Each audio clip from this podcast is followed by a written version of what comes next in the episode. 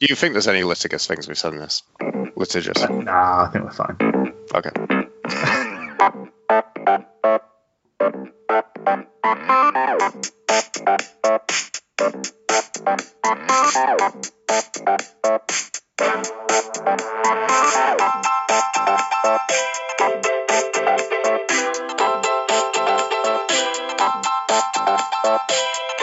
to Different Gravy, not just another Sheffield Wednesday podcast. I'm one of the hosts, Richard Miller, and my co host, well, the Rona may have sidetracked his driving lessons, but his catalytic converter is still tickety boo. Dr. Luke Gledall. How are you doing today, Luke?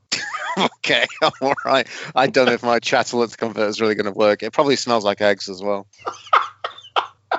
That's what I mean by tickety boo. It's working fine because it's It's working fine because it smells like eggs. Luke Gladwell, Dr. Luke Luke Gladwell. Gledall.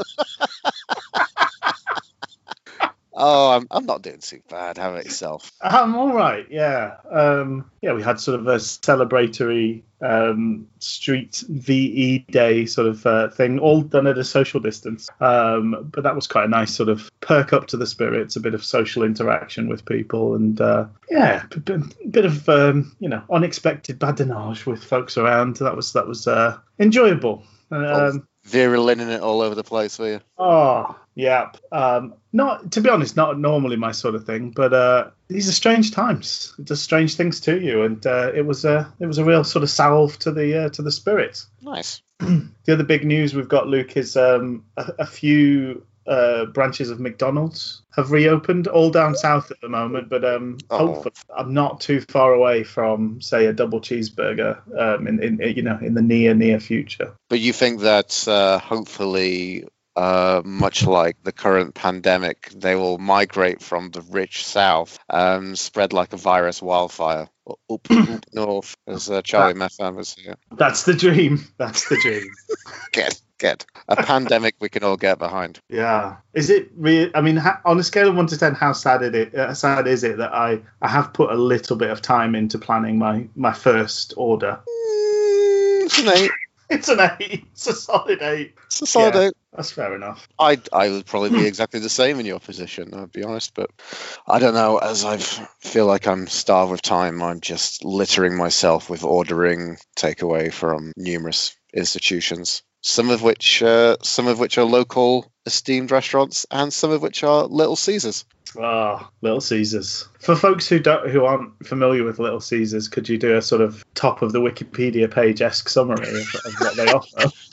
It's a it's a chain of um it's a chain of dirty pizza places um, that are made uh, founded from Detroit, which apparently Detroit's a big pizza capital. Mm. And the interesting thing for me in here in Canada, if you go over the if you go over the river that kind of divides that neck of the woods with Michigan and Ontario, um, you get to Windsor, and Windsor's actually quite famous for its pizza as well, which is uh, interesting. And uh, I think I once remember reading an interesting article which was talking about uh, the sheer history of cheese smuggling across the border, and apparently there's quite a few tales of people uh, smuggling large amounts of cheese over the border from the states to Canada.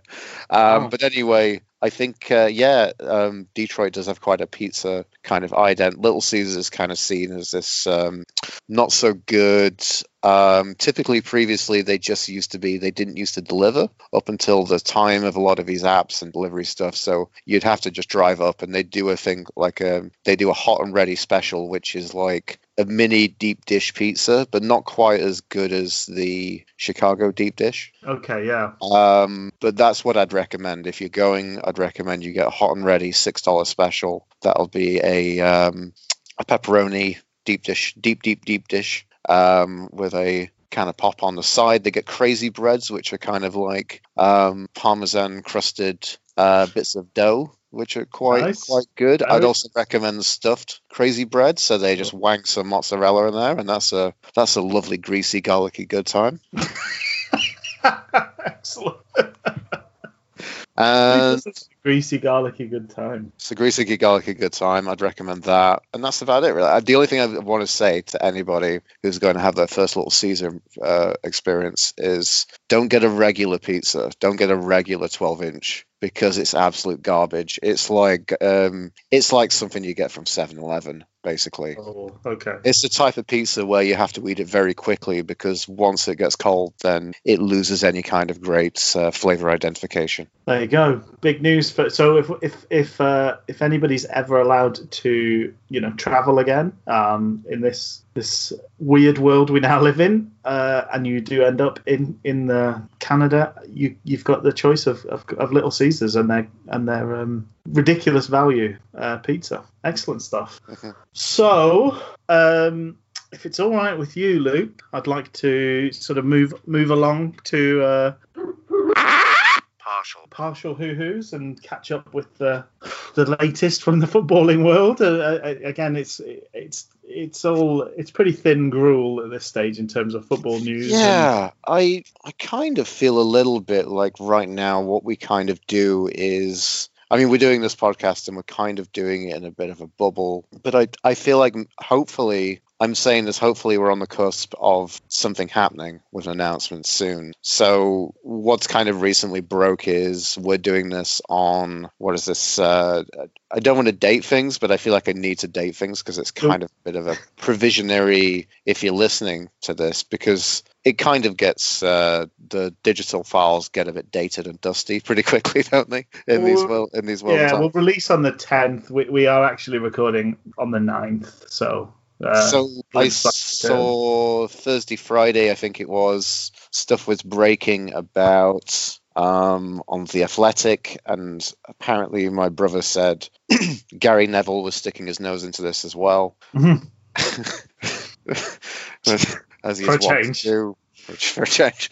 And um, they're talking about basically League One and League Two just going to a weighted PPG points per game table. So that's not just a points per game table. That's actually going to be for the entirety. Like say that we're just going to take what you've got and then times it by the rest. You know, calculate it out for the rest of the league. It's actually going to be like you got this many points when you were playing at home, and this this is your PPG playing away. So we're just going to run with those two okay, yeah. and get a weird kind of god awful kind of um, point decimals. I think everything's to like two decimals that I'm seeing. Um, okay. So the only Just like thing we kind of Real football. just like real football, yeah. Just this is what we're after, really.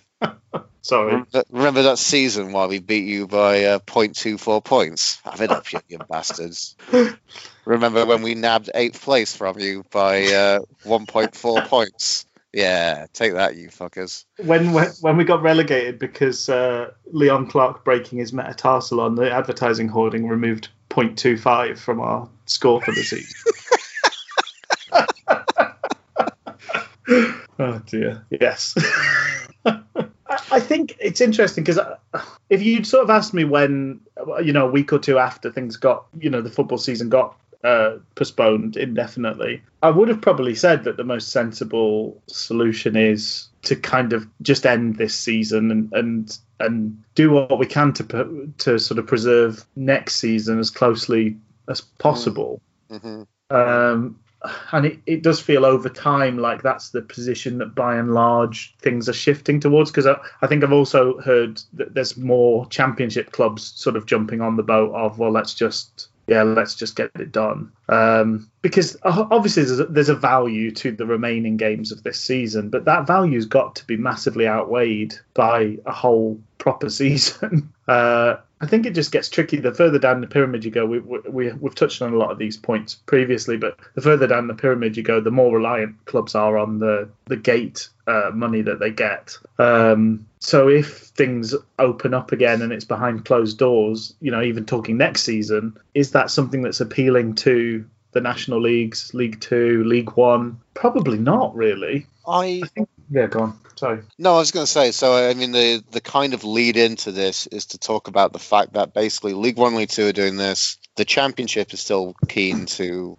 from this article and from hearings about this, is still keen to complete the season. Yeah. But I still think that's completely ridiculous. Um, the thing I'm going to get onto is basically there's an article that did basically the weighted PPG for the current championship table, and we can talk about that kind of the, the foot of this at the end of this. Um, the thing that I just I kind of want to say just before we get into that though is I'm finding it very strange. That, so the Premier League's still thinking about doing project restarts. Um, as it stands, I think I was checking BBC Sport this morning, my time, afternoon, your time, and yeah. they were saying that um, I, I really enjoyed the uh, the the headline, which was Watford third team to um, uh, go against neutral venues, and I was like, well, the the third um, the Watford third team's not going to be playing, so it doesn't really matter.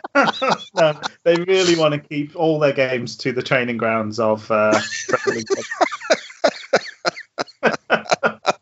it's where they play their best football. Has anybody thought about academy, uh, academy and reserve football for this? what, if, what about the prestigious PL2, whatever the fuck it's called, the, the Premier League reserves, which is an absolute joke as well. Where will where will the Jimmy Smiths of the world load it up on such a stage? Bloody hell. Anyway, so you know, it looks like the, the Premier League still wants to go ahead. The Bundesliga is back. Uh, yeah, the next bonkers, weekend, isn't it? Bonkers as my Bravrandi's been put calling it. And it's deeply unpopular. Like there's a there's a poll there was a poll of like fans of the Bundesliga and I think 65% or something like that were like this is a bad idea. It shouldn't be happening now. So that's even people that, that want football back uh, are still sort of saying no this is not this is not the time guys. Keep your Lewandowski's uh, to yourselves for a little while longer.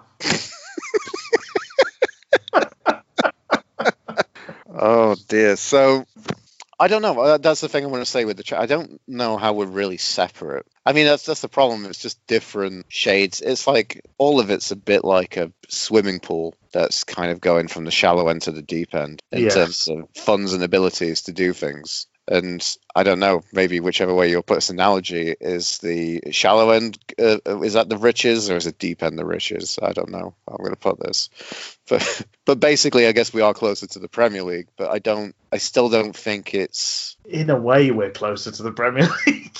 Yeah. I know. By by a manner of being divided by, you know, technically we could be one of the three teams that go yes. up. Yeah. I, I thought also there was a really interesting, I think, beginning of this week, Dale Johnson, who's a editor at ESPN, also is in Wednesday night as well, which doesn't really have any bearing, but he's also he did a really interesting kind of Twitter thread, which I've seen captured a few places on Owlstalk, and um, about how basically if the Premier League doesn't get going, then they could basically vote to keep the league the same and not accept anybody coming up from the championship anyway. Yeah, right. Okay. So I don't know. I'm really hoping that things come to a call soon because I'm I'm kind I'm just getting tired of reading of the circles. I'm, I'm right I'm tired of reading of the circles, even though a little bit it's kind of still enticing me. Yes, it, it's yes. a weird duality it's a real kind of I feel like a real Schrodinger's cat of football news. Well, yeah, duality is a good, I think, a fairly good sort of phrase for just where a lot of people are at at the moment because that's the thing. I, I like I uh, I ventured into a supermarket this week and was very kind of wary of other people around me. Particularly didn't like the fact that people wearing masks kind of felt like none of the restrictions on social distancing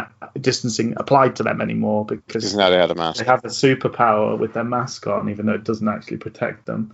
Um, but uh, so I had that, but then at the same time, if you kind of told me next, you know, if you if if there was some mad announcement and they said, "Oh, do you know what? Football's back on next weekend, and Wednesday are playing at home, and the gates are, you know, the gates are open. You can go along if you if you want to, but obviously, you know, you're taking you're taking your life in your hands doing it. I'd be quite tempted to go just because, uh, you know, I, I, love football. I love Wednesday. I'd, I, I like to be there when they play that game. Um, so that's a weird thing to be, because obviously I, I'd be putting myself at far more risk going along and sitting in a stadium full of people for a, a prolonged amount of time than I am you know, whipping through the uh, the aisles of uh, of Aldi. um, but it's it's just a strange. I think our brains are being asked to do all sorts of uh, gymnastics that we don't normally request of them, and uh, we're all dealing with that at different different levels. Um, So whereabouts did so whereabouts did we get put in this this PP, PPG? Yes, so there was an article I found. Annoying. I'm sure it's uh, available in many places. Annoyingly, and probably maybe a segue into this, it was on Leeds Live, whichever the uh, Oh, whichever the live kind of conglomerate of clubs. I know that's what Dom Howson is uh, is doing the Sheffield Wednesday contingent. I find it really funny when I look at Wednesday articles on there because it will be like Sheffield Wednesday and Huddersfield Town, blah blah blah blah. It'll be like, oh, what is it specifically about Sheffield Wednesday and Huddersfield Town? And like, no, it isn't. It's just it's the whole championship clubs. It's just because they covered Sheffield Wednesday and Huddersfield Town that they put it that way. it's not exclusively Andy Booth related content. It isn't no Yorkshire Live. That's a catchphrase. Disappointingly, not Andy Booth related content. I suppose uh, Jordan Rhodes. And Tommy Miller. And yes, yeah. Oh, several several marvelous figures have crossed that divide. across the across the Wednesday Huddersfield divide. the Rubicon. Uh, yeah. It's it's difficult because it's just such an arduous drive, isn't it? From Hillsborough to Huddersfield. If you can avoid the M62 and M1 if you know you want to, don't you? But um, yeah, there you go. So anyway, yeah. So this is someone has calculated this out. Unsurprisingly, I think the funny thing with the PPG, it doesn't really offer you any great surprises. Like it's pretty much just business as usual. The funny thing I know was like League One, um, sorry, the French league were talking about a mentality of doing what would we happen if the league stopped halfway through and we went with that table because effectively you've completed, you know, the the first round of fixtures of the two, yes. and then from that one, Wednesday would actually be third. Oh, So that would be a big surprise. Anyway, for us, for the weighted PPG table, we go to the dizzy heights of 14th in the table. Um, the only interesting thing I was saying was uh, Leeds, West Brom, Fulham up in the top three. okay, Charlton, Charlton, Luton, Barnsley go down. yeah. Mhm. Um, Middle, Middlesbrough survive by a whisker of 2.58 points. so classic, so classic whiskers length. How long is a cat's whisker? Uh, it's about 2.58 points. Does that mean they survived by uh, like a 1 0 lead until about the 95th minute and then it's a draw? I Is think that that's two- it. Is that Yeah. how you get? Is that how you win 2.58 points? That is how you win 2.58 points. well, no, you'd be losing though, wouldn't you? That's how you gain 2.58 points. Oh, okay. Ah, we're just blowing our own minds here. Different gravy. Um, top podcasting stuff while two people don't really know what they're talking about. Anyway, so we would come out with 59.85 points. And uh, a points deduction of 12 points then wouldn't keep us safe. That would put us on Right. 57.85, which means we're under the uh, the lofty 48.08 that Charlton has acquired. Oh, you'd feel that would be particularly cruel to not not only have us go through this sort of ludicrous escapade of some point weighted points per game arrangement and also take points off us, but um, you know, ludicrously cruel is uh, apparently the modus operandi under uh, Mr. Parry. Ludicrously cruel indeed. Yeah, ludicrously cool, cruel, not very cool. Rick Parry. Good to good to good to meet you. I'm Rick Parry.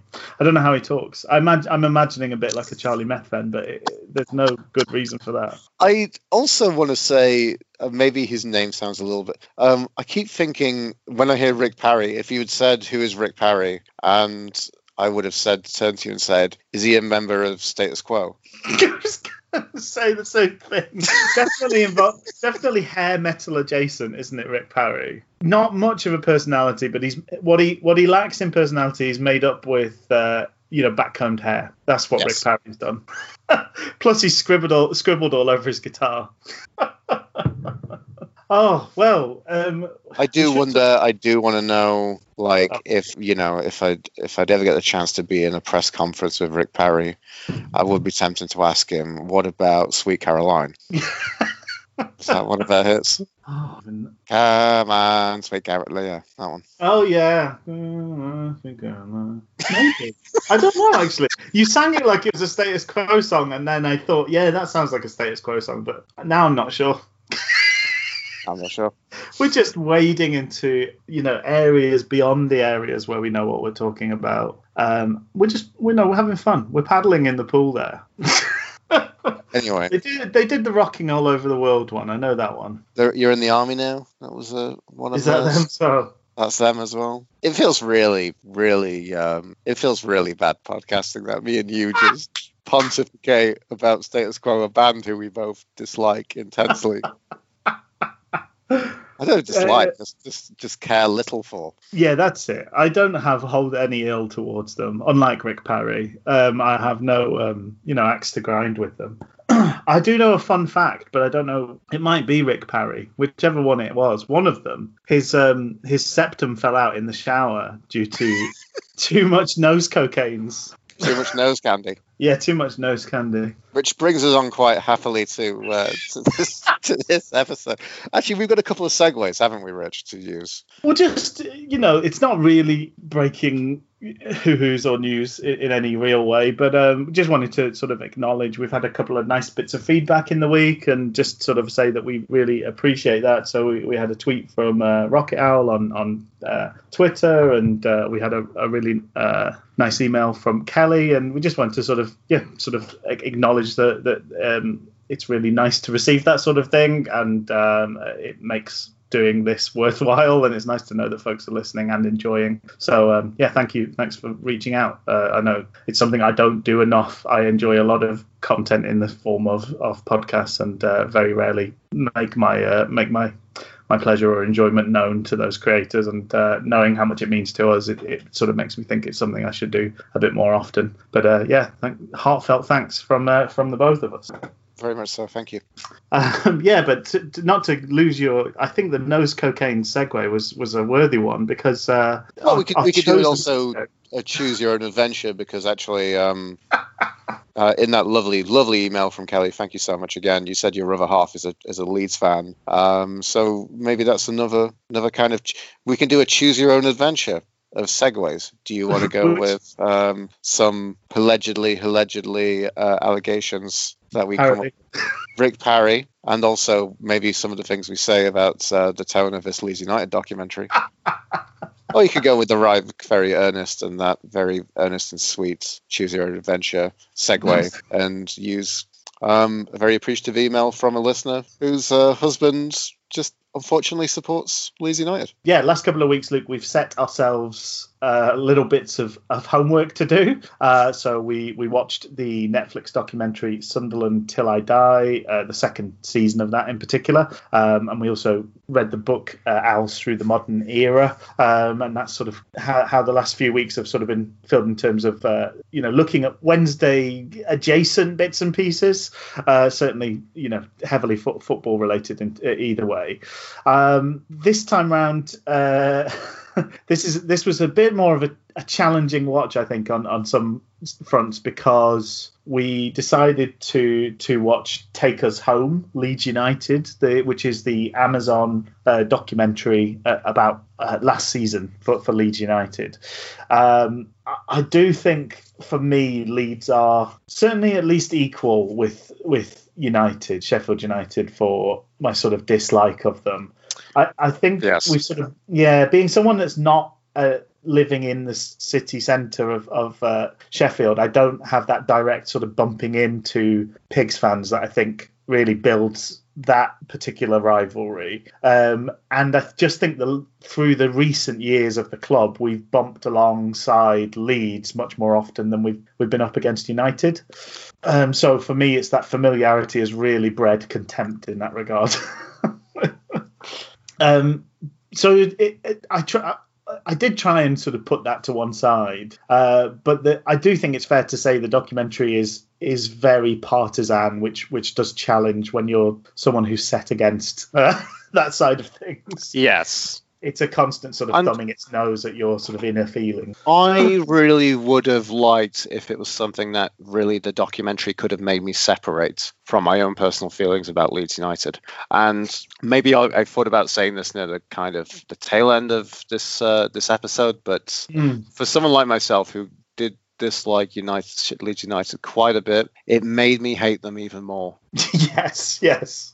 Well, this Can I just say from the from the off, like the title of a documentary, "Take Us Home," uh, it's it's it's I think it's a reference to a chant, which I'm not too familiar with. Though I'm very familiar with all Leeds, aren't we? Because thanks to the cop band playing it at the you know the Leeds rugby games, I've taken that from us, and it really fucking pisses me off. To be honest with you, it really really winds me up absolutely fucking no end. Well, I said, I said, uh, I know this is one of my notes later on. I said, I know all football clubs and uh, a lot of fans make rude gestures, etc. But every shot of the Leeds fans is them flicking V's, doing the wanker sign, or worse, throwing up sort of COD gangster black, black, black shooting gestures. They just, the fans are just unrelentingly awful seeming and looking. It's Exactly. just, and those are the bits they've picked to put in the documentary. what what ended up on the cutting room floor? And anyway, take us home. The title I said it sounds like some reference to getting too drunk and embarrassing yourself with some friends and texting your dad to pick you up and take him take him home. Yeah, and also very close to a rather charming uh, documentary about Wales's uh, exploits in the European Championship, which is uh, "Take Me Home." Uh, so you might get muddled up and uh, you know watch watch this documentary by accident, and all of a sudden six hours of your life have gone by. but I think it, so. Comparing it to, it's natural to sort of compare and contrast with uh, with the Sunderland documentary, and it, that's sort of part of you know partly why we've sort of done that. This isn't it? Um, obviously, i in both cases. it- It's a team getting close, but not quite making it. Um, and and if anything, that's the bit that kind of keeps your kept me on board in terms of watching it. Was that in the end, in the end, they don't get what they want. So in the end, it's all right. Um, but uh, Did you feel that for the sake of this one, in comparison to Sunderland, Sunderland Till I Die is a bit more like um, I don't know. As much as I as much as I hate the film, I really dislike and hate Rogue One. I understand a lot of people actually quite like Rogue One from the Star Wars canon. Um, but I think that was probably a bit more interesting in terms of how that narrative comes together when you know the ending anyway. That in compared to I don't know. That's uh, Sunderland Till I Die is more Star Wars Rogue One. This is more Phantom Menace. Okay, yeah, maybe. Uh, I think it, this was a little bit like Rogue One at the start because I did I did make a note that it was it was all a bit trans world sport because we were really hopping around the world and there's lots of it, I think that's a marked difference really between uh, the two documentaries is how much reading you do in this one. Now I've not got that's not a comment. I'm not a you know this is not a Brexity comment, but the Leeds United documentary has an awful lot more uh, subtitle work that you need to do than the the Sunderland one did. Although sometimes with some of those some of those Mackem accents, I could have done with a little bit of uh, subtitles, you know. Um, but Bielsa think- never yeah. speaks a word of English. For No, instance. never There's Bielsa does that, long no. soliloquies from him. I mean, really, at times it feels like they've sort of just left the recorder running until he says something vaguely profound because it's I think it's like Carlos on acid, isn't it? Some of the it is a time. It is a bit. And so the interesting thing for me was uh, the annoying thing for me. I picked this because I thought it'd be something easily, readily accessible for me um, in Canada on Amazon Prime. For some reason, Amazon Prime have locked this down. They're, they seemingly have certain content, despite the fact I'm paying into it. I might as well just have everything. I don't quite understand why they're doing geo geo blocking. So anyway, through some nefarious ways, I managed to get a link to that. So uh, thank you for those who uh, actually, Rich, you had a slight hand in that as well. Um, No, I didn't. no, you didn't. Um, so thank you, thank you, mysterious uh, benefactor, as I do in a, as I would do in a Charles Dickens novel. Um, and so the interesting thing was actually the first time I watched this. Actually, I was watching the thing. I didn't realize that actually the download didn't have the subtitles coded in, but I couldn't access it through what I was playing it from. So Oh. actually, for a while first, I thought, oh, that's a really interesting take that we have them talking Just let them waffle away. they're just waffling them on in um I, I don't know what the Argentinian language is. Spanish, I think. I think everyone in South America speaks Spanish apart from uh, Brazil, where they speak Portuguese. Portuguese. Okay. Portuguese, I think. I think I'm being informed Portuguese by my by my helpful assistant. Um so anyway, I thought it was just like but the interesting thing is when you actually when I actually figured that out, I actually turned it on, I got very, very little from what Marcelo Bielsa. And everything that was so and we've talked about this is so pompous and um, really amplifying this narrative that this is this is hot shit. This is real special stuff. Well, it's Um, yeah, it's a very take me seriously documentary. They'd spent a lot of money on it. Um, the revelation I sort of got to about halfway through is that the owner chairman of Leeds United, um, he one of the ways he's he's made his money is from Eleven Sports, uh, which is a which is a sort of um, you know streaming uh, and and I think they've got TV sort of rights as well. But it's a sports network, so they they they, they buy rights to, to, to sports and, and broadcast them. Um, this is made by Eleven Productions, so once I figured that out, a lot of things immediately kind of fell into place for me in terms of you know how the whole thing was being run and put across, um, including the the the last shot of the titles is him looking sort of very sort of beneficent um, in in a sort of smart suit uh, on on a lovely sofa in a in a big grey you know grey smart building. So the, the the just the very fact that that's the sort of end shot that he wanted to have in place just kind of sets the tone for where we're headed with with all, with all of the the content going forward. um, yeah, and we've also got Mr. Russell Crowe on the voiceover. Yeah, so I mean, kind of like looking at that kind of intro, you know, Russell Crowe is coming in soon. Russell Crowe, celebrity Leeds United fan, you know, giving everything a very pompous feel with his narration in this. Yeah, he's ladling it on, absolutely. He really is. And I mean, obviously, it is a script that is written for him, but he's really ringing his words over every single thing.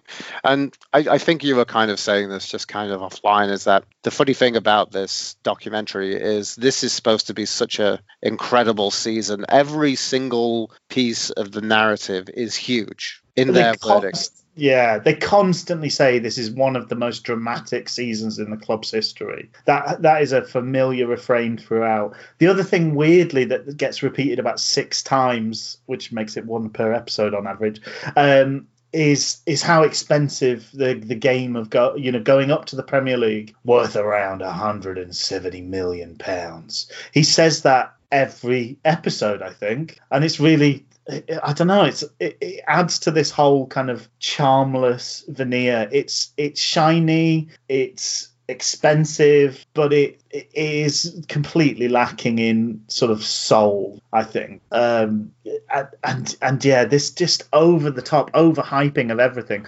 I did sort of make a note that uh, this was a bit further on when they when they played United, but it's um, you know this is just kind of a summary of, of how the how each game gets set up. The greatest challenge in a season where they have exclusively been outmatched and overcome insurmountable odds, except the half of season that they they completely ignore. Uh, it's so sort of scattergun in its approach. And the the other thing I think that's worth noting between the two is Sunderland Till I Die. It's storytelling. It's they Mm. introduce characters.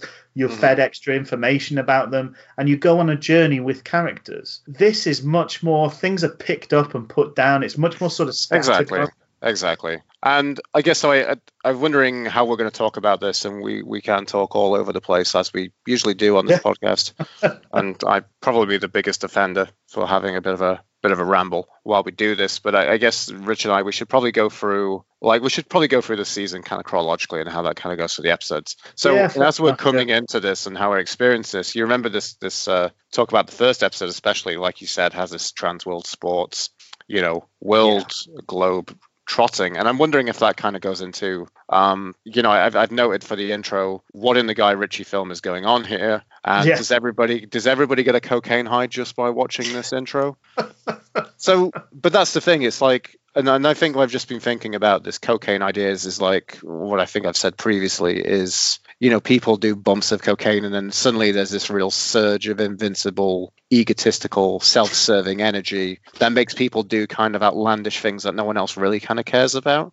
Like people just a bit too kind of high and full on themselves and there's very much that feel here and you almost think that they were doing that in the editing bay because they had to get everything in. You know suddenly you know you're in leeds you're talking about leeds you're talking about leeds then you're cutting to italy to talk about the chairman. So and then suddenly yeah. we're in argentina argentina argentina even Yeah. And yeah, it jumps about all over the place. It's really hyperactive. Uh, yeah. And I guess the interesting thing is so Sunderland feels like we're looking at Sunderland, we're looking at the soil of Sunderland. It feels very grounded and it feels like it's in an area and you get a feel for that place. And suddenly we're just jutting all around the world. And yeah. even though there is a narrative, I know why they're doing it, it doesn't feel connected. It feels so incredibly disconnected, every little piece from each other. And I think that's also from the off when you have the intro. And the, you know the intro is so Gang of Four song, Gang of Four, the only moderately okay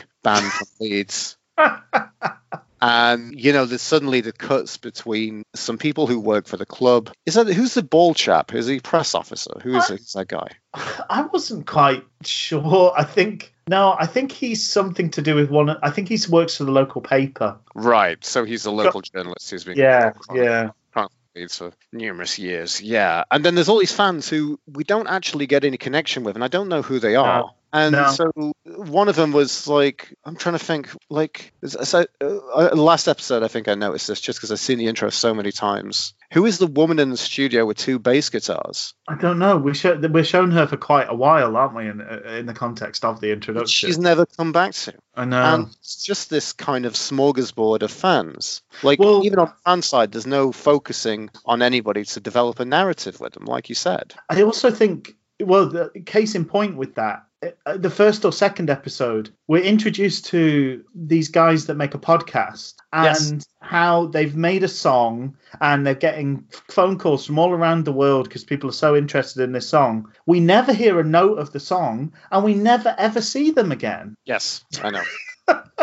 There's also a thing with uh, Kalvin Phillips. We see that his we see his family and his nan his nan in particular wants to bang Bielsa. We're told sort of fairly early doors.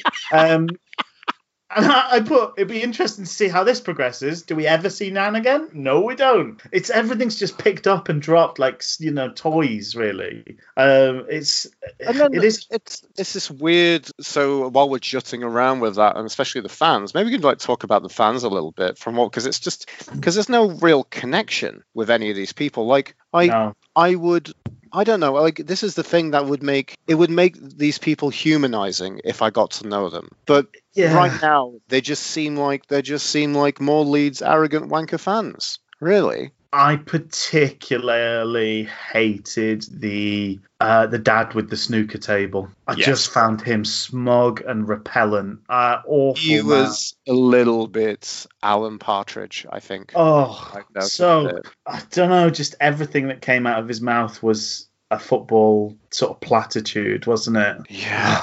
He just he really got on my nerves. There's so there's two lads in the pub. I almost grew to like those people. Yeah, I think they're all right. They just seem like reasonable lads. Though the um, thing that really pissed me off about that was, uh, let me just see. I'm just going to look through my kind of talk about this. Oh, the bit about where he talks about I weirdly didn't make a note about this. How did I not make a note about this?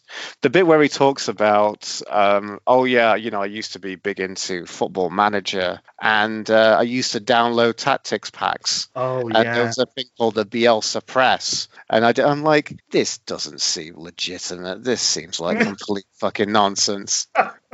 Wash your mouth out, mate. That didn't happen. I well, felt like if I was there, I would be like, pictures or it didn't happen, honestly. Well, Guillem Balagué is um, interviewed, isn't he? And it, it, he says fairly early doors that Bielsa builds a personality cult. And he kind of does a knowing look to the camera. And that's one of the few kind of real moments in the whole documentary. He later goes on to sing some praises of Bielsa. Um, and I've got to say, I think by and large, he comes out as a reasonably sympathetic character. Would you go along with that? Bielsa? Bielsa, yeah. I just I couldn't get anything from like the whole like I just I, I think it's just the everything's everything's an exercising in trying to aggrandize these words. Yeah. It's kind it, of like if I continually said to you, I've got big news for you, Rich. And if I said that to you for every day for a year, yeah. you would get I don't know what day you would get exceptionally tired of maybe third. Maybe the third. Yeah. and it's just it's continually so everything is everything is supreme, everything is the best, everything is a big deciding pivotal moment. And so everything in that build up about Bielsa is hey guys, when when he talks, you've you've you've got to listen. Oh, he's Yeah. he's going to change your life. It's like making out that he's he's like some type of footballing Ram Dass, really, or something like this. Some kind of, or I don't know, like some Almost like a Zelig figure, you know. He's touched so many lives and changed history again and again. I, it- it's, it's. I'm, I'm not saying, I'm not saying that I buy any of that. I just thought he, as a man, seemed all right broadly in a documentary where I think I pretty much hated everybody by the end of it. But, um, but th- I- thought that was telling. That personality cult comment was the, as I say, it's almost like the realest thing in the whole thing because everybody's bought into that personality cult. The chairman is sold on it. The um, head of the director of football or whatever he's called is sold on it. The commercial guys sold on it. The fans are all built into it, and a lot of the players seem to be on board with it. Um, you know, they're all drinking Kool Aid out of the bucket at this stage.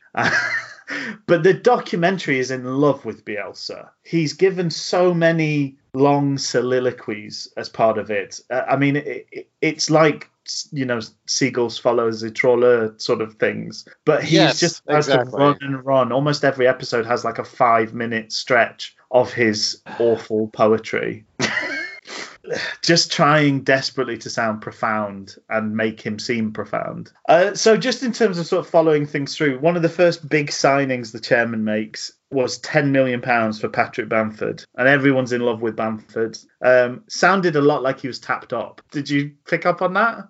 Um, probably, yeah, but I, it seemed a bit like, oh, it seemed a bit like, what was I going to say? was just Bamford said it, it- he said oh they, they started talking to him. He said they're really really interested in him. He said he's I'm the only guy that they want to sign. And then he said but I don't think they'll let me go. So that implies that they spoke to him before they spoke to the club which I'm pretty sure is what we define as tapping up. So he was, was he a January transfer window signing, Bamford? I'm not sure when they signed him to be honest Because that kind of came late. I thought it was interesting you brought it up because that was like episode four, I think it was, wasn't it? Is that correct? uh, no I think it's in the first episode they talk about signing Bamford he doesn't Okay. play he's injured when they sign him Right. I think He the thing was then in episode later in four. That's when he comes in, and it's like they're talking. Yeah, I think the thing I've kind of noticed with that is saying there's a huge focus on high level targets, and then they signed Pat- Patrick Bamford. who- Yeah. someone again who I feel has been living on a lot of borrowed time. He's a very, very high profile striker, and I don't quite see. He's very much the Emperor's new clothes of, you know, of a high profile second tier striker. Patrick Well, I suppose it speaks to the dream team that he,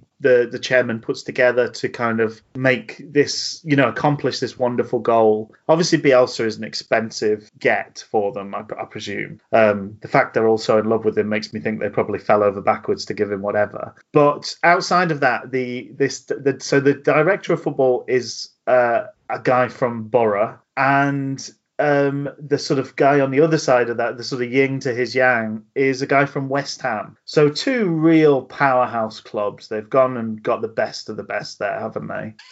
no expense spared. The guy who you know looks at the football management data, football manager data for for Middlesbrough is uh, is you know the big, and he's a big character in the documentary.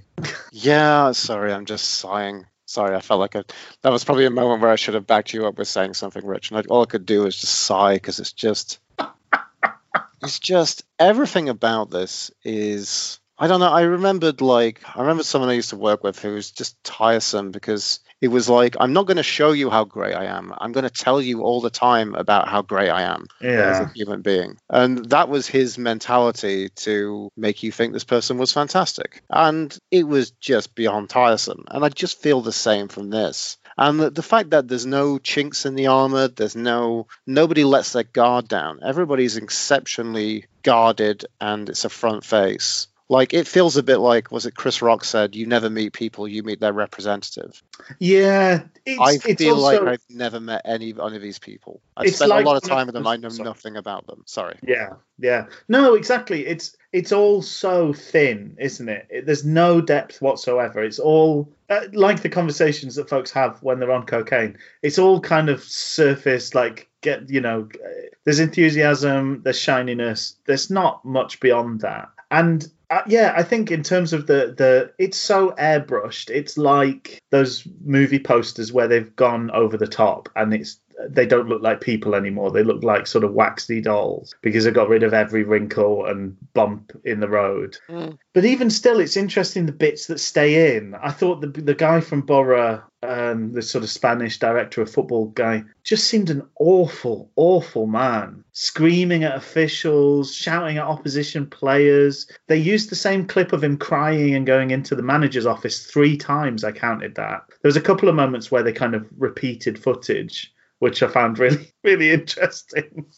Um, I just sort of, it, it is, it's Bielsa's praise to the hilt. And he's a man, when you look at his actual record, it, it's not the most glowing CV you've ever read. No. You know, 25 years ago, he won the Premier League in Argentina and got close a couple of times with other teams since, but he's not won anything basically do you think that the fact that he managed um, he managed Newell's Old Boys, uh, a club that has the an acronym of NOB, do you think that's appropriate? maybe, maybe. Oh, another thing. Sorry, that uh, again this sort of scattergun approach. Another thing that we had a tantalising glimpse, Luke. I don't know if you saw this of uh, Bamford playing his guitar, and we never I, got to see it again. I missed this. I'm really I would ashamed have loved that to have heard. Patrick Bamford sing us a little song. so to try and sort of we get What's uh, what's his Oh, favorite song? Is it "Rolling in the Deep"? Perhaps. well, in terms of themes, so uh, th- there's a couple of ways we could attack this because obviously there's the just taking the documentary as it falls. So we're following the season. They really, really hype up the game, the opening game of the season against Stoke. Stoke were, you know, crushing, overwhelming favourites for the league, apparently, according to this. I think, as you you- you've sort of said, that they maybe were on some lists, but certainly they weren't like a unanimous pick for these guys are going to go up. Um, but obviously that, that feeds into the fact that Leeds United are on their way. The giant is awoken because they beat Stoke. Um, this constant hyping up, building up. Every game they play is the most important one. Every team they play is a rival. Um, they're they're all better than Leeds, and Leeds somehow overcome. Uh, they went on a winning streak at the start of the season. I think they won like four or five games a, on the bounce. So they've obviously got some twerp by a burger van to say they can't. I can't see us losing all season. Um, they, they talk about Kamal, uh, Kemar Roofe at one point. The press guy says he's not like other players. You know, he, he cares, cares about his family, cares about his dogs, and he works hard. And I just thought that's not like other players. I think at the very least, people tend to care about their dogs and family. Do you know what I mean? Kemar Roofe, who is uh, uh, uh, named as the man with 007 on his back, when actually his number is Oh, just yes. it's just seven. Actually, there's no there's no two O's. two O's in his name, isn't there? See how, they're Yeah. how clever they are. Oh, oh, I see what it. Oh, that's that's awful. I really hate it. Um, to add to the frustration of uh, what happened in Sunderland until I die, um, with the Wednesday goals scored against them, uh, we don't see Reach's goal at Hillsborough. We see their goal. At Yes. We do not Yes. see Screamer, uh, which is really annoying. Um, we're introduced to a kooky um, Phoebe Buffay esque fan called Heidi High, and I did wonder whether Yes. it can possibly be her real name. She was an intriguingly strange Leeds fan, as I put from my notes here. Yes. I just didn't know whether the name or the beret came first. Very much a Sue Pollard, uh, you know, themed figure, I think, to continue the Heidi High theme. Um, I really hated. I think of that episode as well. Um, also, a little fun little note I made here: the fans were called massively passionate, and I said massively Stone Island, mate. yeah. Um, Kevin McCabe, yes. what a horrid bellend, just Well- awful. I'd really hate them including that bit of him just pandering Oh, and just giving them a little tongue bath at Bramall Lane. I was just like, "Oh," and they haven't won at Bramall Lane since '92. I that's an amazing statistic. But That's that, an incredible So, stat. to me, I think that probably feeds into what I was saying about. I think we've been in the same division as Leeds a lot more often than United have. Because Right. I'd be interested to see how many times we've actually played each other in that period. Uh, still a tremendous record, but uh, you know, sometimes where it's like, you know, Leyton Orient haven't lost to Sheffield Wednesday since 1873, and you're like, when was the last time we played Leyton Orient? Um, but yeah, uh, McCabe uh, praises Leeds on being being back to being a community club, just like the Pigs. I said, how is run? How's being run by the latest in a succession of shady Italian businessmen a community club? Not to mention McCabe was just around the corner from his one pound blunder with the uh, the prince. Uh, and then we're told that, so this i think is one of the major themes for me um, we're told bielsa scrupulously doesn't like cheating he's dead against it yes because uh, in the first episode it was interview with uh, anders herrera Herrera, wasn't it? Yes, yeah. Says he was never keen on never cheating. So the clip we see is uh, Sheffield United are criticised for their aggressive approach, and what we see is a Leeds United player making an absolute meal of a very standard tackle. and that sort of cheating sort of thing is fun because another big theme, which we, we're not quite there yet, but um, this is the season where we had the spying uh, scandal. So again, uh, you know, a man who screw, you know, scrupulously, a man of such principles would never think of cheating.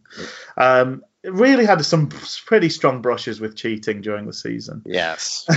let's uh, let's put a pin on that because uh, pin in that because there's a lot we can talk about that later. Yes. So um, there's also I just made a note. At some point, somebody says we need to we need to win this game to keep on Norwich's toe, which I thought was a weird expression because surely you want to be on their heels. Mm. I don't know. They're just so far ahead of us, Ulrich. Yeah. They're just they're always they're always seven moves ahead. Unfortunately, the seven moves ahead is how to lose the game of chess.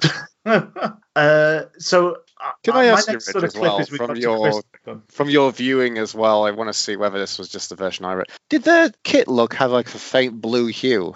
To you, or was that just purely my colours on my uh, no? On my I think monitor. I think it was all the kind of whatever shiny tech or filter they'd used had kind of given it imbued everything with a slight, almost like using a film grain on something. Do you know what I mean? It like had a kind of smoky feel to it. A lot of the footage. Can we also Maybe. talk about what the fucking hell is the Leeds mascot? you can do. what the fucking hell is it? It's a it's a white no idea. It's a white cheetah. funnily enough, funnily enough, a cheetah. Yeah. Boom boom. Lucas the Kop Kat. Oh wow. Um so my next little note is when we get into sort of Christmas and the January transfer window. Have you got anything sort of between the pigs game and, and that, or are you are we happy to sort of move along?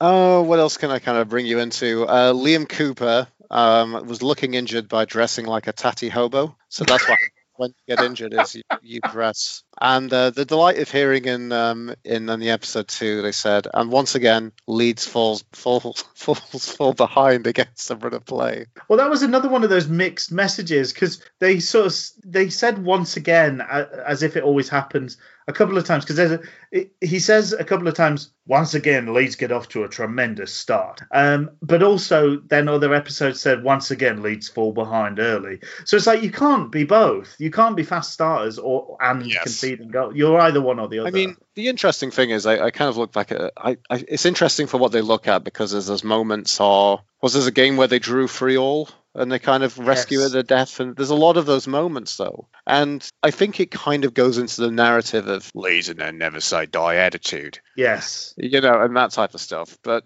well, also, yeah, so gone. Also, it's never kind of. It would have just been refreshing if someone just said it once. Just one person said, "Well, you know, we're scoring goals, but we're conceding goals. You know, we're conceding goals, but we're yeah. measuring score." Like, there's no moment of admitting any weakness when it's clear with everything that you focus on that there's plenty of moments of weakness within this. Absolutely, yeah. I, but that that again is yeah one of the uh, how many times Russell Crowe sort of said says like last season they would have fallen over and crumbled, pooed their pants at this moment. this this team's made of more stern stuff. You know, just there's just so much, just layers and layers of aggrandizing. In particular, this see, you know, this season's so much better than the last season. This season's so much more important. And and, and Leeds are a team that have basically had the same season ten years running. Yeah, close but no cigar. Try again next year, Leeds is is the story of Leeds for a decade, and to kind try and make this seem so much more special or different or whatever else, they really have to do a lot of stretching and working hard. And I think that's why they pick those particular moments because there's games that they, they pass over huge swathes of games where it would have been interesting. You know, they would say like Leeds haven't won in six. And it's like we've not watched any of those six games. Why? This is a documentary about the season.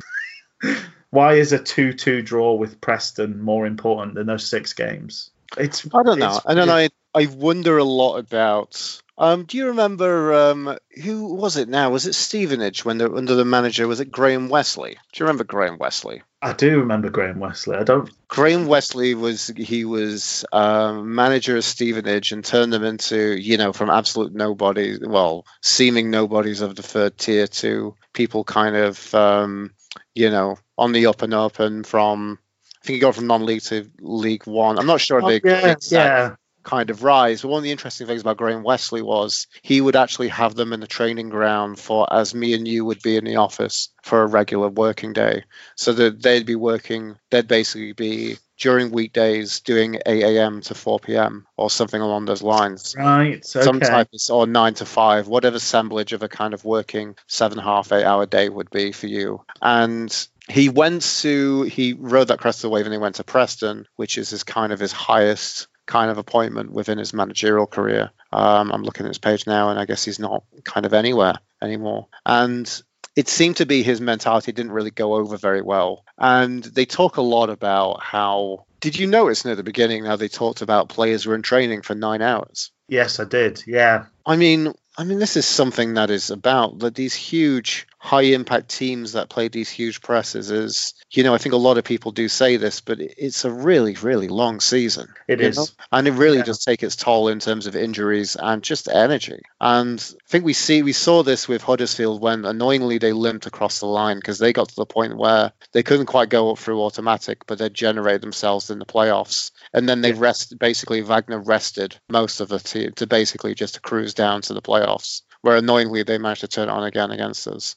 For the la- yeah, for the last ten minutes, we were pretty good for most of the rest of it. But Really yeah, yeah. another playoff final berth. Yeah, another trip to Wembley. Mm. And I just think a lot about that. And I just think a lot about how they must be so incredibly tired as professionals. I mean, that's the interesting thing is it's like it felt like Bielsa was trying to do a change of mentality around the club and footballing Yes. identity. And I mean, we've seen that with Wednesday with Carlos Carvalhal, where he did very, very well, but still, you're really thinking any success is really a, it's some borrowed time, really. yeah, yeah. It's kind of Well, a I header. suppose, I I suppose the difference there is because one of the things with Carvalhal is uh, and Mourinho and um, several of those other sort of Portuguese coaches who came up under the same mentor. I guess of sort of Bielsa style figure. Um, what they don't they don't really believe in doing much training during the season. So you kind of get your cardio and hard work in before the season starts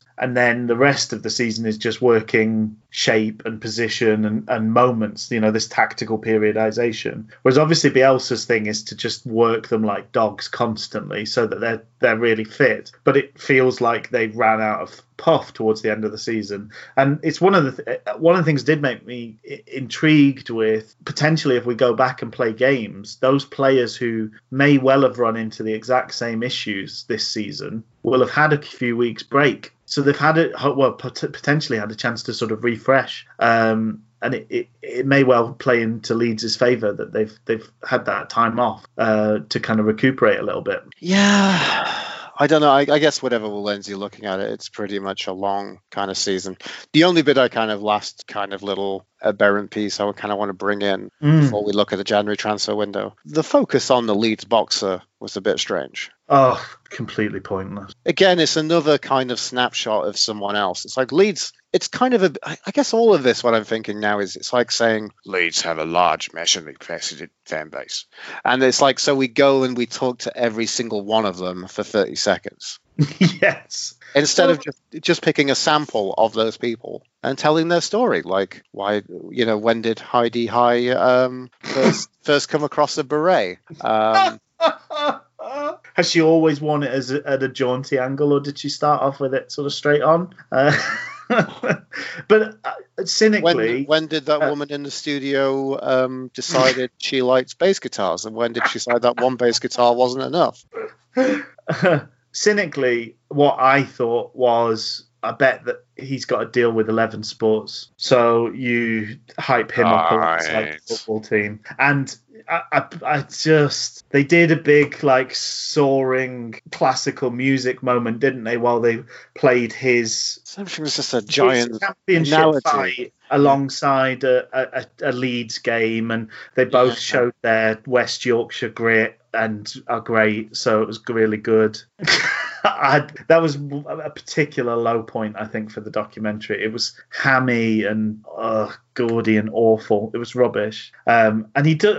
I mean, but it didn't look like great boxing to me. It was a lot of like swinging from your hips. But I'm sure you know he's a champion, so he must be great because um, they they don't give out belts like for, to nobody in uh, boxing.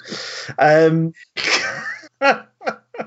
the so yeah they said they said so Leeds top at Christmas. They said in the past uh, ten seasons, the team at the top at Christmas have got promoted. So a historic, record-breaking season for Leeds United to break their trend of ten years. Um, the big signing. So we see the the uh, director of football saying the big signing they need for January is a, a goalkeeper, and they get themselves a man who has won the Champions League the last three years, a Spanish international, uh, and that's where Casilla comes in on a on a free basically from Mhm. Madrid. Mhm. Um, he's played two times a season in the Champions League for them, so he does how technically have a medal. He's slightly more qualified for a medal than I am, but only by virtue of about you know hundred minutes of football here or there. and he's he's a Spanish international goalkeeper in the same way that Francis Jeffers was an England international striker because Yes. he's he had one cap five years ago uh, and never been called up again. Uh, also picked out that they gave a four and a half year de- year deal to a 40, a 32 year old goalkeeper, which is pretty full on. Yes. Um, I also noted he had some quite serious back knee, which is a sign of um, performance enhancing drug use. Uh, I'm not pointing any fingers, but mm, it was notable. It was notable. He had So- nary a spot anywhere else on his body and was covered in it on his back. Mhm. so, Rich, do you next want to? Here's a choice for you. Here's a choose your own adventure little bit. Will you turn to page 72 where we talk about uh, the Dan James transfer debacle, or will you turn to page 61 where we talk about Spygate? First off, could I pick the third option where we talk about the awful Jonathan Pearce meets Chris Moyles commentator?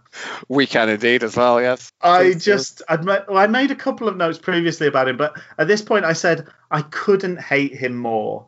Um, and then I sort of started to think, is this commentary just recorded for the documentary? Because everything he said seemed to like encapsulate the. It was almost like a previously on for every bit of commentary that he did. Do you know what I mean? Did you did you get that feeling? I didn't get that, so I, I, it's an interesting piece. I think you picked up on that I didn't pick up on. I'm going to be honest here, Rich.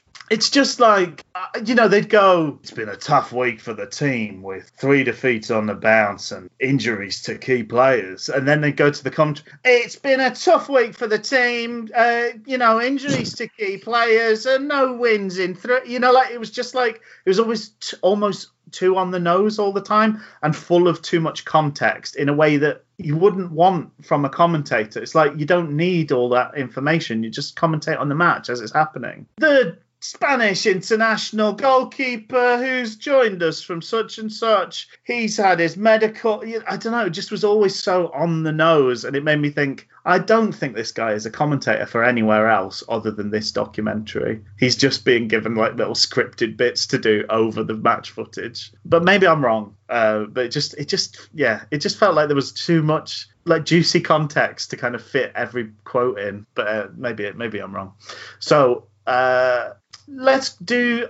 I've got Spygate next in my notes, so maybe we'll do yes, Spygate. let's do that because that's probably the chronological thing as well. Um, so as that kind of came about, they cut to a fan who said they love to drum something up against Leeds, and Oh. I would like to directly speak to that fan and said you can't be reamed by the media on TV all the time and also have a chip on your shoulder, you twat. I, I towards the end, I really got that chunk of that that victim complex coming through. It just it starts to feed in at this stage. You know, the world is against us, and then I'm shocked to even have like the BBC Oh, it wasn't BBC, was he? I think he was like a commercial station. But like the the guy from like the local press is in on this kind of the world's against us. But yeah, this the, the spying thing is is fairly washed over. You know, they, they try and sort of spin it into a positive somehow. You know, oh. Well, so let's just kind of go through that narrative just for some of the things. Um,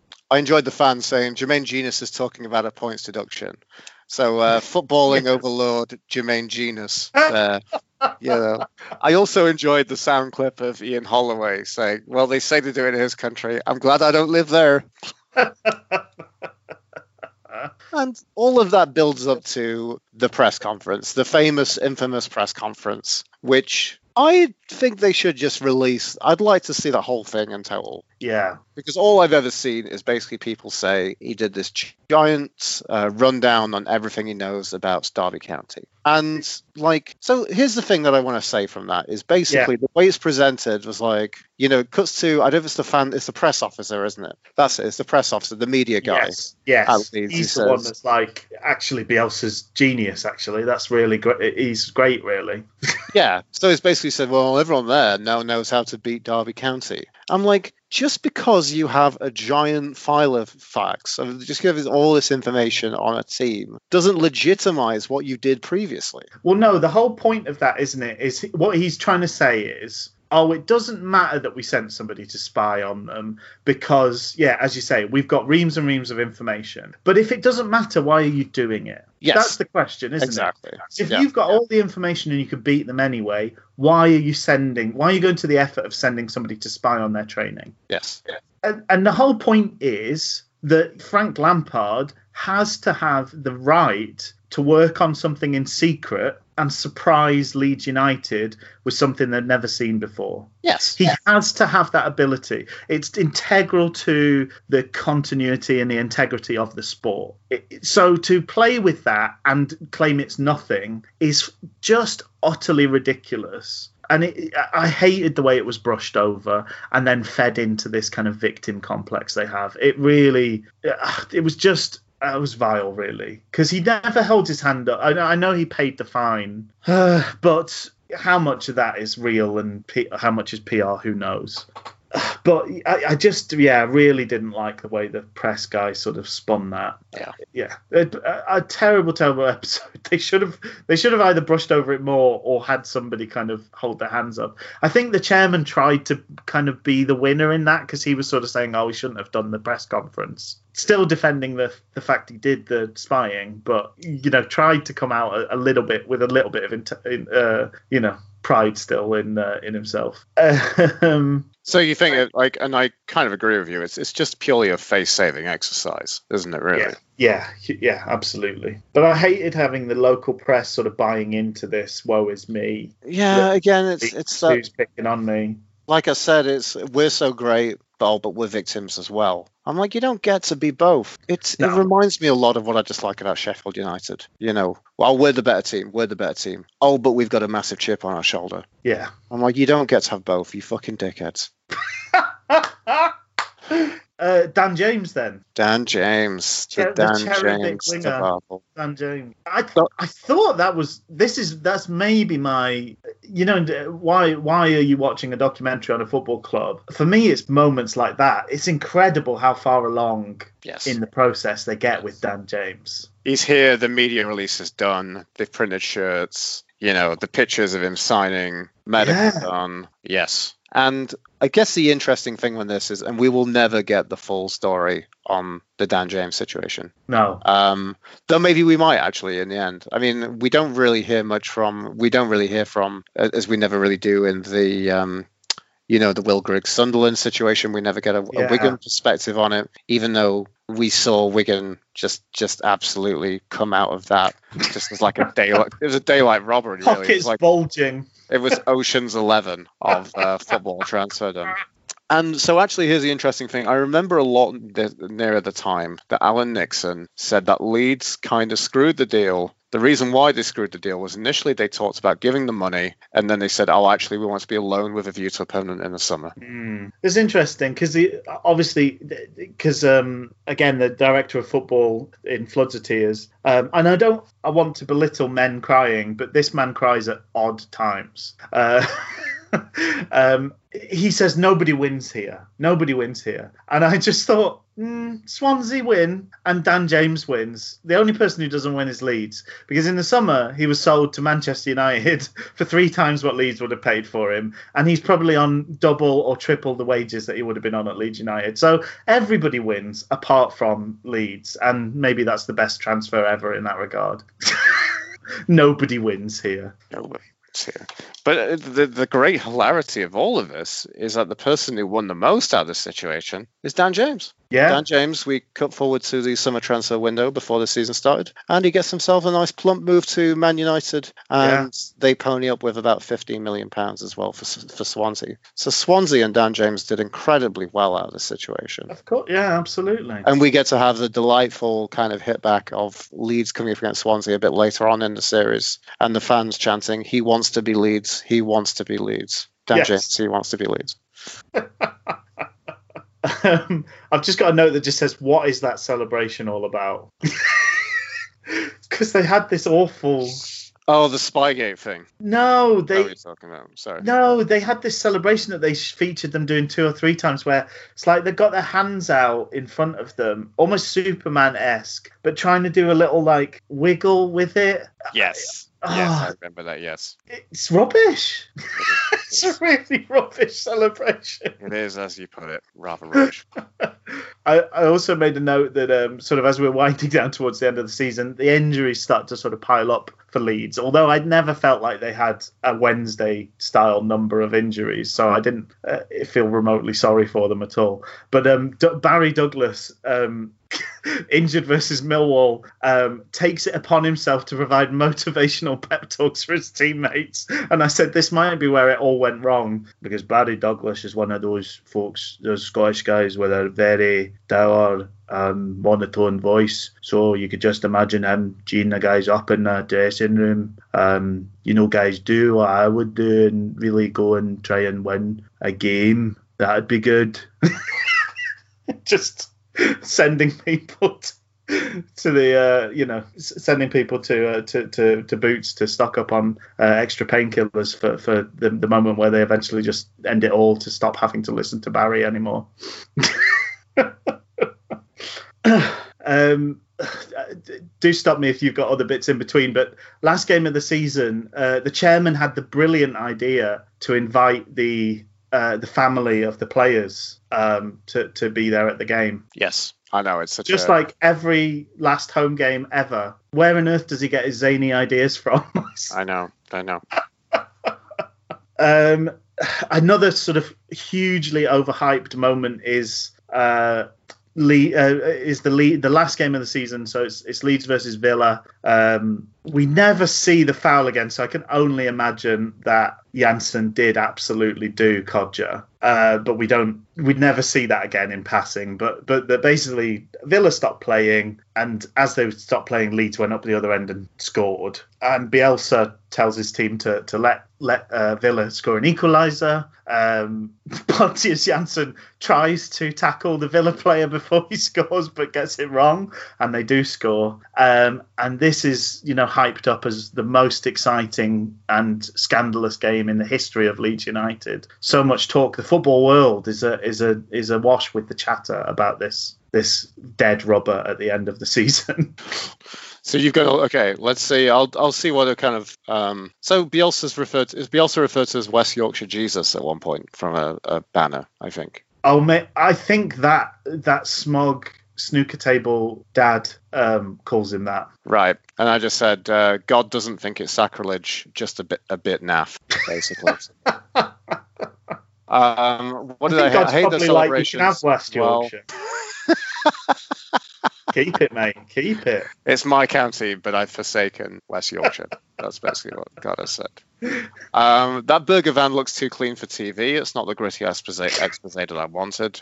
Um, I hated Alioski's haircut. I mean, I Oh, dislike yeah. him a lot. I hated all the players. I think the only people I didn't like, sorry, I didn't hate were the people at board level because um, one bit near the beginning I've noted as well was the um, I like the lead CEO who said I think that's the thing that's more endearing because it's you're interested how they're doing things even though it is kind of hyped. But when they're talking about things, they acknowledge that they've got a challenge. I think that's the interesting thing. Yeah, yeah. Like it seems like there's a bit of there's a bit of negative friction going against what they're trying to do. So that makes you that kind of encourages a bit of narrative and makes you kind of identify with him. I like that he said that he was the the boring Anglo-Saxon Anglo-Saxon Oh, middleweight. yes, yeah. That was quite nice. Um, I, I I quite like the Italians. I can't believe the um, the chairman was promising his wife they'd move to Leeds the next year.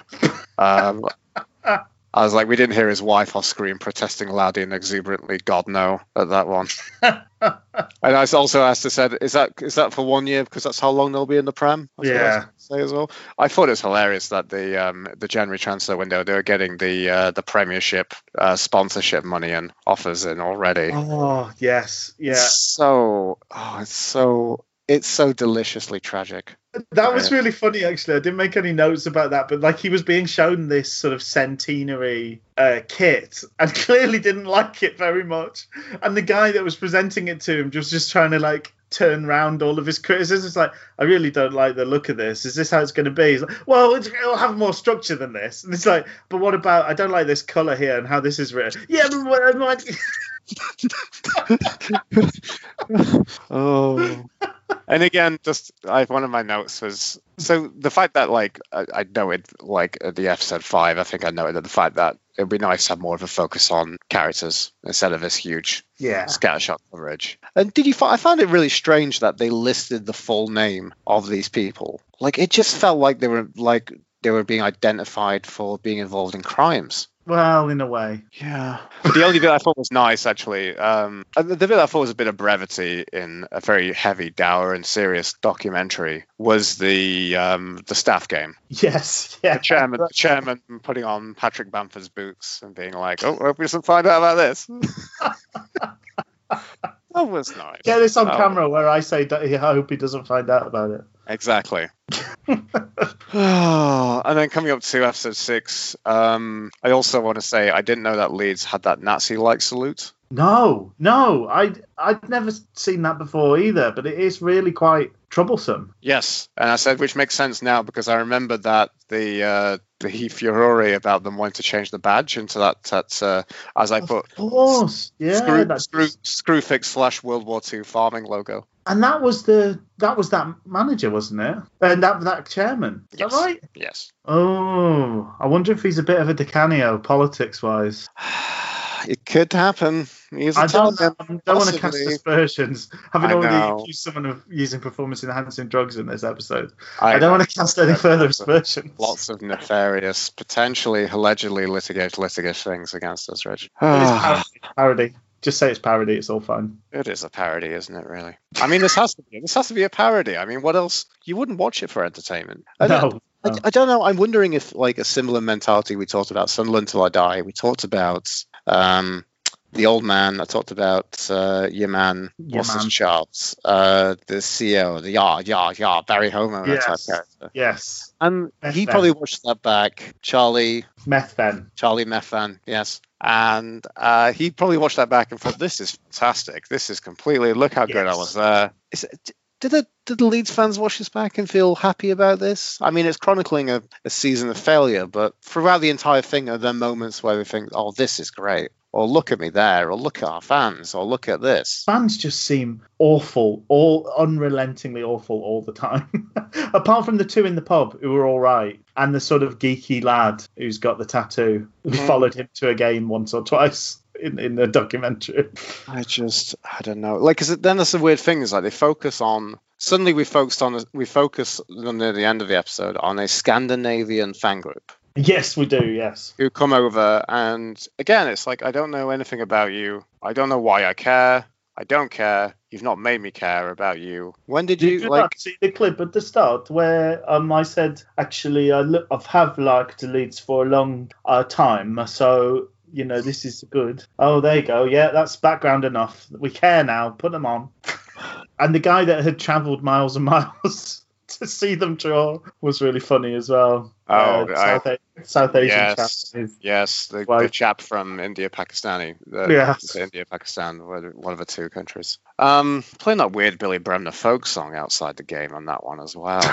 yes. this was this was in the playoff uh, finals, so this takes us through to the last episode with the playoffs. Yeah, Yeah. and I just yeah I just because again they're the narrative that they're now back up against you know Frankie Lampard's Derby County. Or who Yeah. were they, were they, were they? Was it Villa in the semi? Who was it? No, Villa was the last game of the season, so that's where That's they, they had the kind of the, the goal that they gave away, and uh, but it didn't matter. They would, you know, they, they what they'd lost was finishing third, finishing second, so um, it didn't really matter what happened in that game. I don't think anybody could catch them. Uh, the the other thing that happened towards the end of that game, or well, as part of the ruckus after the Leeds goal, um, is Bamford was somebody made a gesture near his face and he rolled around like he'd been murdered. Yes. Um, and I thought completely straight faced. Uh, Luke Ayling was saying, "Oh, you should see Bamford's eye. It's so it's blown up and stuff." And then I thought, okay, so maybe we'll see, we'll find Bamford, and he's actually been hit. But Bamford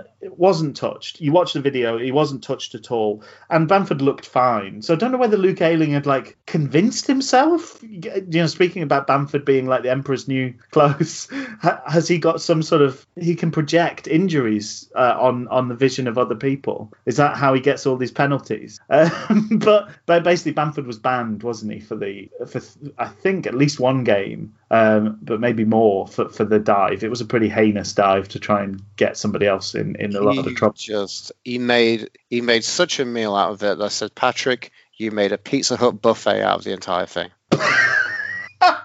ten trips, ten trips to the big table with his plate, Yeah. plus salad runs in between. Disgraceful. Um, I, I did make a note that the play, the Derby, the players heckling Dar- the Derby mascot. What a lovely club they are. I know that was utterly, utterly, utterly childish. Rammie, Rammie, Rammie. Oh, awful people. it was. I, I almost the sort of punch the air moment unintentionally is when Derby turn it around against them because actually you do feel a little bit hard done by for, on behalf of Frank Lampard and the cheating. Uh, you know he he's sort of tried to be made the kind of villain of the piece, but when Derby do turn it around and absolutely smash Leeds in the second leg, uh, that's a pretty joyous uh, Mm. moment. Not in the documentary's terms, because they then go into. Uh, we talked about how bad the theme song to uh, the Sunderland program was, but the whispered bedtime story folk version of "Marching On Together" Yes. was just achingly bad, so mawkish and awful. And I said, "Bring, bring back the Sunderland till I die theme. All is forgiven." Wow, wow, and I, I, yeah, I almost, and I do agree. It's really painful to agree, but yes, because I dislike that, dislike that Sunderland I Die theme song a fair bit, I must say. So we summarise off with that with uh, Russell Crowe. Does he have the clout to take Leeds home next season? That's Russell's Crowe, and that's everything wrong with the football club. They believe they belong in the top flight. It's just this I said I said the end is just the dribbling of diarrhea on the giant questionable chocolate sundae that is this show. You know, all the stuff of him like there's no question about the fact that now things have changed. The beast has been awakened. Oh, kill me now, please. the And last already- little twist. Sorry, go on. You go. No, I'm just going to say it's just that maybe the last little twist is the same thing that you've marked. Is it about the CEO saying what they're going to do next year? Well, there's there's one there's the sort of there's sort of this sort of faux drama of you know Bielsa being such a wonderful and um, you know mercurial sort of talent that maybe he'll just walk away. Uh, so they're really you know they're really pleased to announce that he's going to stay with them for another season, like they didn't have a contract in place. You know uh, that was a bit of a bit of a joke, and then the kind of fake meeting in Italy where, with the three of them around a table, like discussing the season for the first time. So, guys, it was a good year, but not the best year. It's, it's funny you've waited six weeks to talk about this and waited till we're in a cafe in, in the streets of old old Napoli. I just, I don't know. Uh, it's, it's worn you down, Luke. It has. It's just it, it's tiresome. I mean, I enjoy talking about it because it actually lets me fight a bit of energy back. But it's it is it's just tiresome. It's like it's it's going up against a boxer who's just going to try and wear you down for ten rounds. Really, it's a.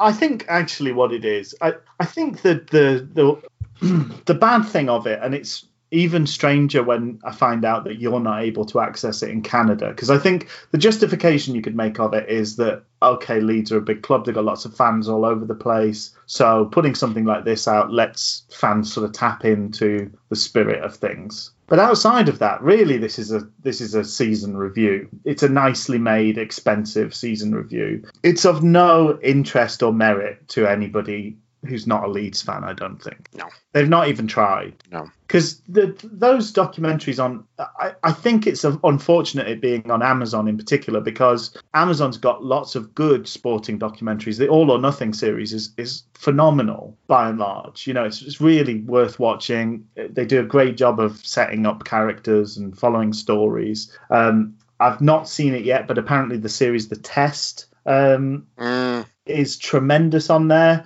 So it's like this this absolute honking turd is sat alongside these you know shoulder to shoulder with these these sort of brilliant things that that, that occupy the same space um, and I, I just i don't know why amazon have bought it to be honest unless they've got some deal with 11 sports where you know on the, on the kind of football streaming side of things i don't you know the 11 sports decided not to bid on the package of premier league matches that amazon showed so that they'd get this show on the network or something. I don't know. Uh, but it, it, it, outside of that i just i just don't see what it's not made with an eye to anybody on the outside watching it. Yeah. And that's really disappointing. There's no it's so partisan. It's so it's a puff piece. It's uh, it's it's paid content, and um, it, it's a shame that it's trying to present itself alongside genuinely interesting bits of work in the same field.